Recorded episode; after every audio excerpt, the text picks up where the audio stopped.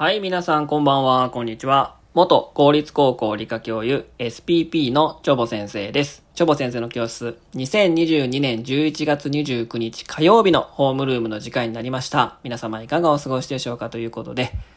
えー、相変わらずサッカーワールドカップ飲みすぎで寝不足でございますということで、えー、まあグループリーグがね、終わる、今週末に終わるんですよね。おーまあこの2週間は本当にね、寝不足を続いているという方もいらっしゃると思うんですけどもね、全く興味ないよっていう人はね、何言うてんねんって感じかもしれませんけどもね、えー、やって今日もやっていきたいと思います。えー、脳、今日のお話はですね、脳の働きはトレードオフというね、お話をしたいと思います。まあ、トレードオフっていうのはですね、まあ、一方を立てれば他方がダメになるというね、えー、ことなんですけども、えー、まあ、脳ですね。まあ、ある領域が過剰に発達すると、あの別の領域に影響が及ぶことが、脳の働きの場合は多いんですね。で、でそのまあ顕著な例として挙げられるのが、えー、サバン症候群ですね。サバン症候群ご存知ですか？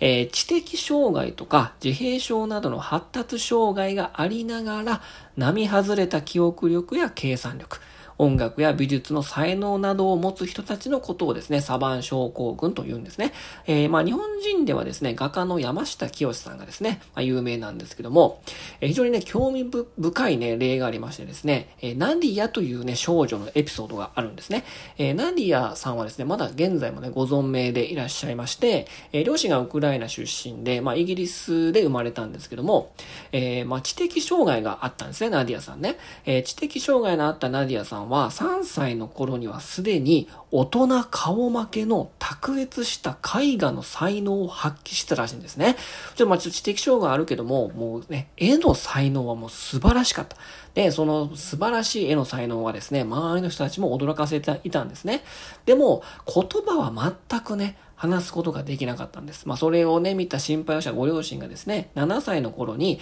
まあ、自閉症専門の特別支援学校に入学した彼女はですね、まあ、そこでですね、言葉の教育を重点的に受けてですね、まあ、そのおかげで言語能力は大きく改善したんですけども、それとは逆にね、天才的な絵画の才能はですね、失われていったんですね。まあ、一度ですね、まあ、あの、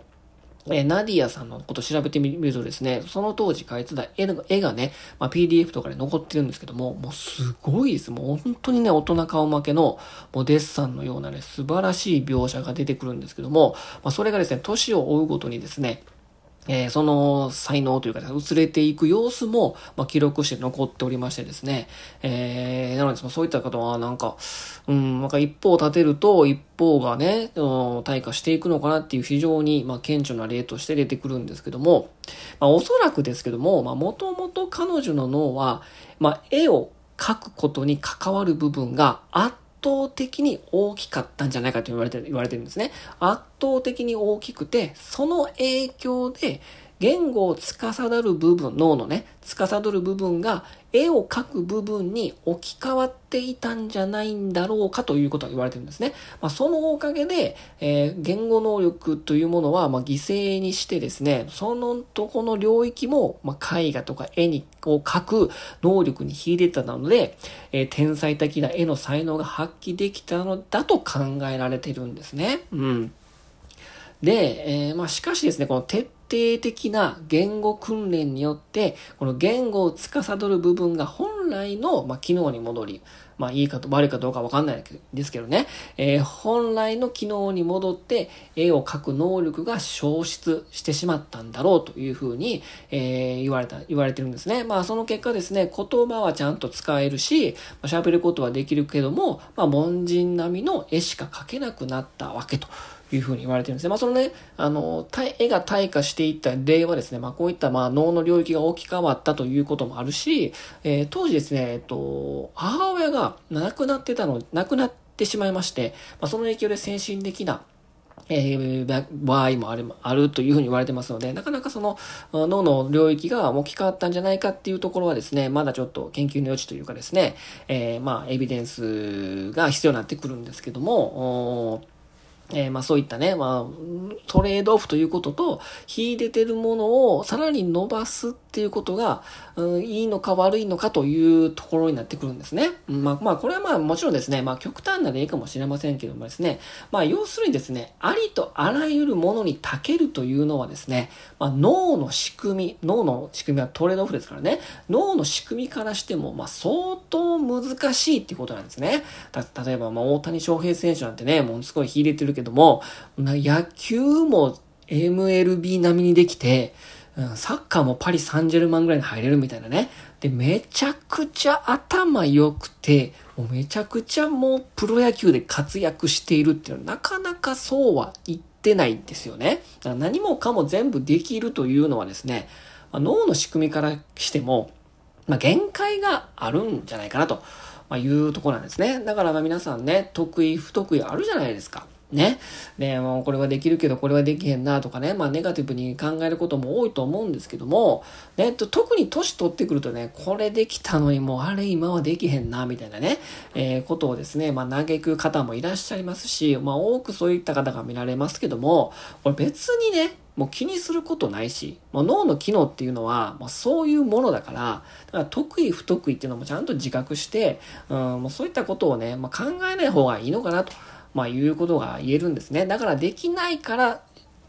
できないのだからもう仕方ないなと割り切ってしまった方が、まあ、ずっと気分よくね、生きられると思うんですよね。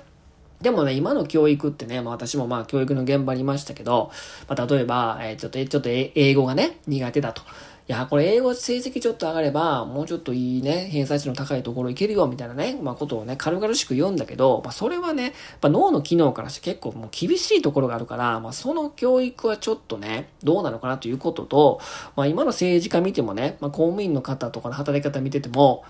3年ある部署で働いてたら、次また違う部署に働くみたいなね。すごいなんかこう、円グラフを書いたら、こう、うまくね、円になるように何でもできて当たり前、何でもできるような人間っていうものが、教育の場でもそうだし、その就職ね、あの、企業のでもそういうことが言われるし、政治家もね、あれ厚生労働大臣やっとったのに、次は、え、経、え、経、農林水産省みたいなね、そういうな、そういうね、なんかこう、何でもできるみたいなんじゃなく、やはり何かに特化した人間を、もっともっと、こう、それは素晴らしいことだよ。もっと得意なことを伸ばしなよ。全然、そう、大丈夫。英語できなくても、あなたには理科ができるからいいじゃない。みたいなね。まあ、そういった教育というか、そういった、まあ、世の中、日本の社会になっていくことが、まあ、大事なのかなと。まあ、脳の機能はトレードオフですから、不得意なことをやってもやっぱり脳は伸びないし、もうやってても面白くないですからね。やはり、もう得意なこと、要はとんがった人間、もう円グラフでもうとんでもなくなんかもう、こうある部分は小さいけど、ある部分はめっちゃとんがってるみたいなね。もうそういった能力のとんがった人間っていうかね、もうスペシャリストをどんどんどんどん育てていく教育というものが、あまあ大切なのかなという感じもするし、うん、なので、まあこういったサバン症候群のことを見るとですね、やっぱり得意なものは得意なもので、やっぱ好きだから、まあ、伸ばしていくのが、まあ脳の機能的に言っても、まあ、うん、スタンダードなのかなと。まあ、いう感じでございますね。ということで、私の得意なことは何でしょうか？まあ、こうやって喋る能力とかっていうのも、まあ、得意な方なんですかね。うん、そういったものを伸ばしつつですね、自分の得意なものは何なのかなって考えながら、まあ、尖った人間というものを、まあ、目指して今後もやっていきたいなと思っております。ということで、今日はこの辺にしたいと思います。それでは皆様さよなら。バイバイ。